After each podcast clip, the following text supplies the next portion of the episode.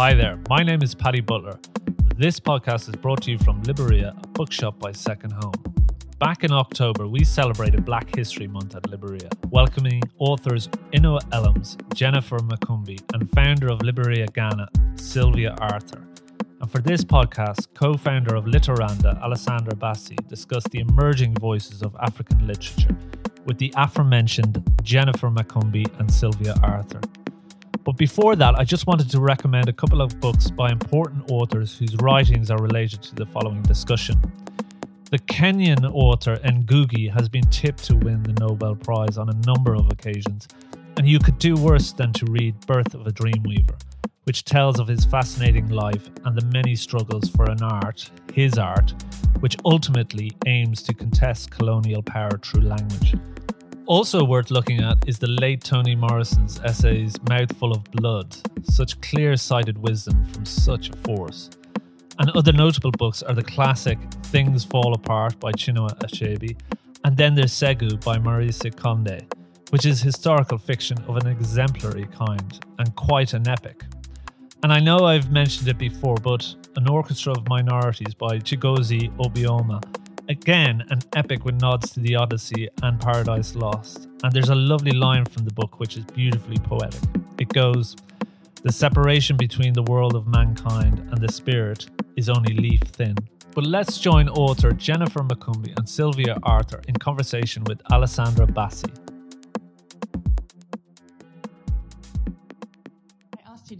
You know why? Because um, I love what you do outside of the library, and the literacy outreach is so important. And I think, like what you said, you it's not enough to have the books; you also have to make them accessible to the readers and to the local readers as well, not just us over here. But um, I feel like we've talked a little bit about the audiences here already, and I feel like the publishers themselves sometimes forget that even UK audiences, not even European, just UK, mm. it's not homogenous and, you know, they are as diverse as the books, or uh, they are as diverse as the books that should be published, yeah. that are starting to be published now. But, you know, so, and, um, I wanted to ask you if you think that the legacies of imperialism and colonialism still have a lasting impact on, on, the ways in which we readers, especially in the West, look at African literature today and um, especially in the context of that looming false impression that Africa was lying in darkness until the Europeans came and brought the supposed lights with no literary history and no any other history. Oh yeah. oh, that is going to take a very long time to break. I mean, um, people will pick up your book and say, it's an African novel. Just the word African takes the value of, of, of sophistication away from a book. There's this idea that um, writing and creativity is European, and and therefore we Africans are just beginning to discover it, and therefore our writing is naturally inferior. Um, I remember one time somebody got um, shortlisted for the Booker and they said, oh, but we need to highlight some of these books that are coming out of there so that people get to know.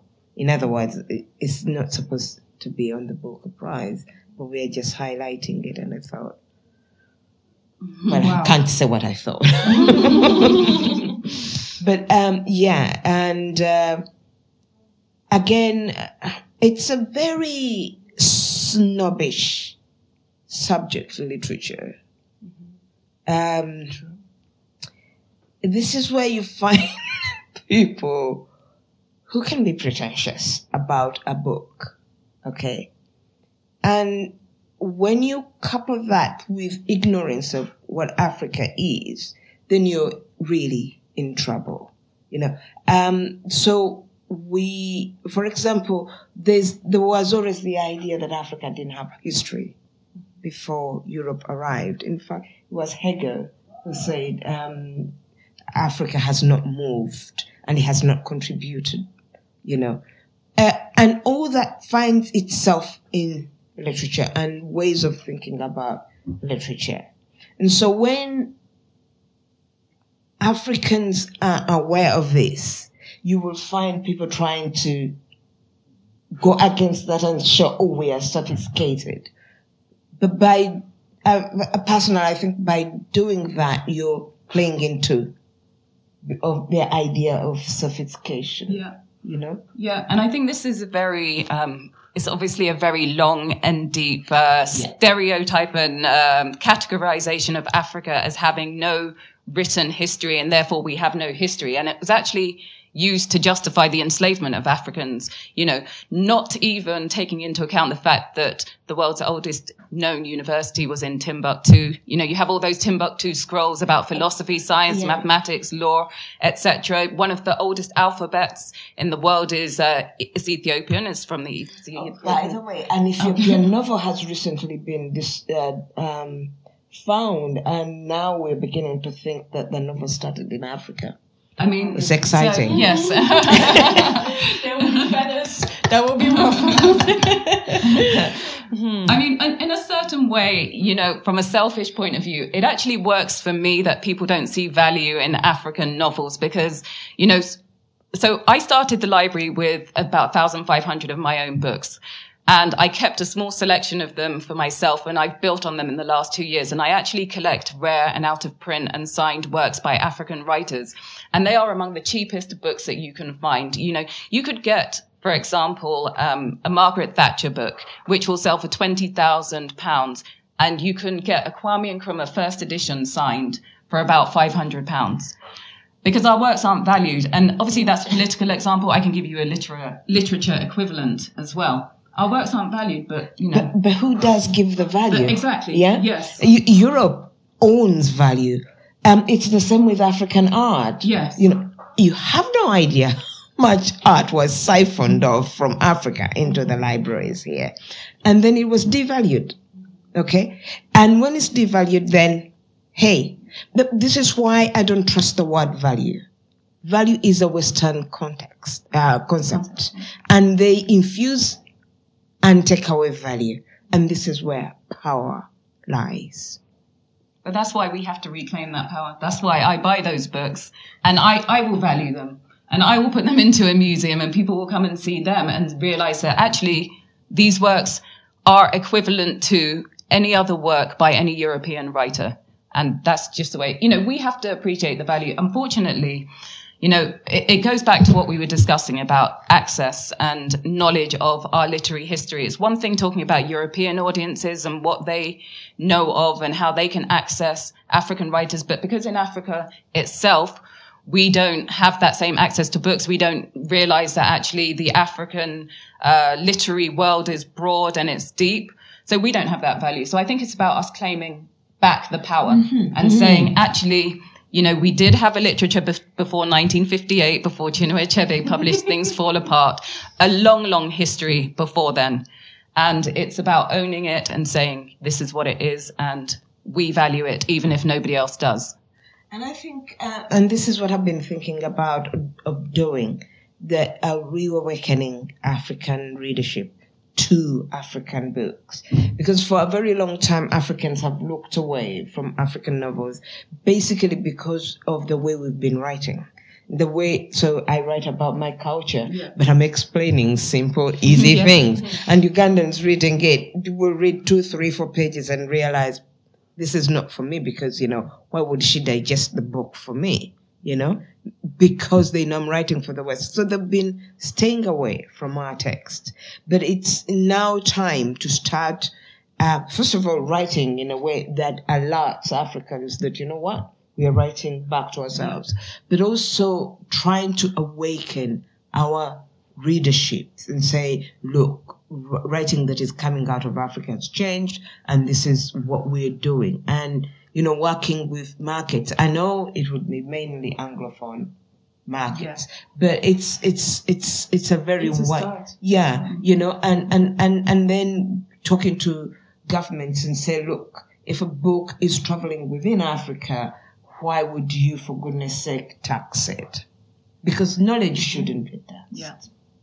So, Jennifer, I read that your now hugely popular and very successful book Chintu. It's Chintu, right? Or Yes, is it Kintu? Is it it's- Chintu? it's Chintu, yes. Yeah. Um, initially had problems finding a publisher in Yes. the UK. Yes. And I was wondering, why do you think that is the case, especially, or that was the case, especially considering how popular it has become ever since it's been published? Well, um, I was told it was too African. Which of course to me was a, um, a compliment. So, yeah. because I had written it in Yeah. Britain. So, but um, publishers were finding it, um, and agents said that the British would not understand it. There were so many characters, and they couldn't get the names right. And it, you know, they were looking for books that had a bit of Europe and Africa, and I had excised Europe out of the book, even though it was a historical novel. So, uh, in a way, I later began to understand that, of course, we read ourselves, we, we read in a particular way, and we, we read to find ourselves in text. And Europe, which is used to find itself in all kinds of books, it doesn't matter where they come from, is not used to, you know, is not going to have a book where it doesn't appear. So they thought perhaps the British wouldn't love it. But I, I've, I, I, I I found that incredible because I've been reading, we grew up on these books that are incredibly just European. Yeah. And we try to create ourselves in those books. Yeah. And if we could do it, why shouldn't Europeans Exactly. you do, do that in our books? So I, I, I stuck to my guns and uh, eventually the book traveled from Africa to America where it re- received, uh, when it was published, it received a starred um, review from Weekly Publisher. And uh, the following It's been day- very well received. I mean, yeah, uh, the following day, mo- many of the publishers in Britain who rejected it mm, asked for it.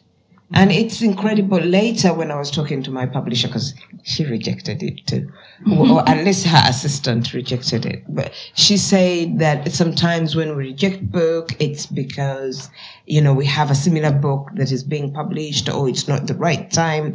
But the kind of letters they write to us, you know, mm-hmm. say something else. They rarely tell you the truth why your book has been pub- has mm-hmm. been rejected. But um, I remember there was uh, uh, uh, an, an editor from Chatto and Windus who fell in love with the book. And she kept on saying, I really want to publish this book, but I've got to wait for marketing. And I think we held on for like four weeks.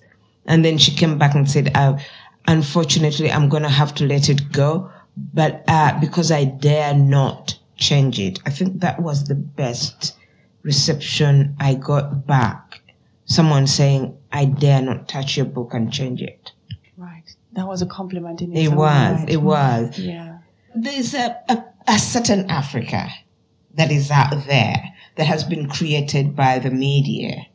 And, and some, it's a kind of very lazy, uh, created Africa that if you want to make a quick buck, you reproduce that Africa and your books will travel quite quickly because Europeans are used to that Africa. So that Africa is talk about war, talk about Famine. AIDS, Famine. um, um, um, um, it, it will travel. Yeah. And then mention the white people coming to bring um, aid, missionaries as well, even if you make them terrible, as long as they're there, you know. Yeah. But if a book then goes into the 1700s before Europe arrived, the language is going to change. The things you're going to talk about are very different. And Europe is not ready to work hard. Remember, for a long time, we used to put glossaries Yes. a glossary for them, you know? And so, in a way, the West has been spoiled by the way we've written our literature.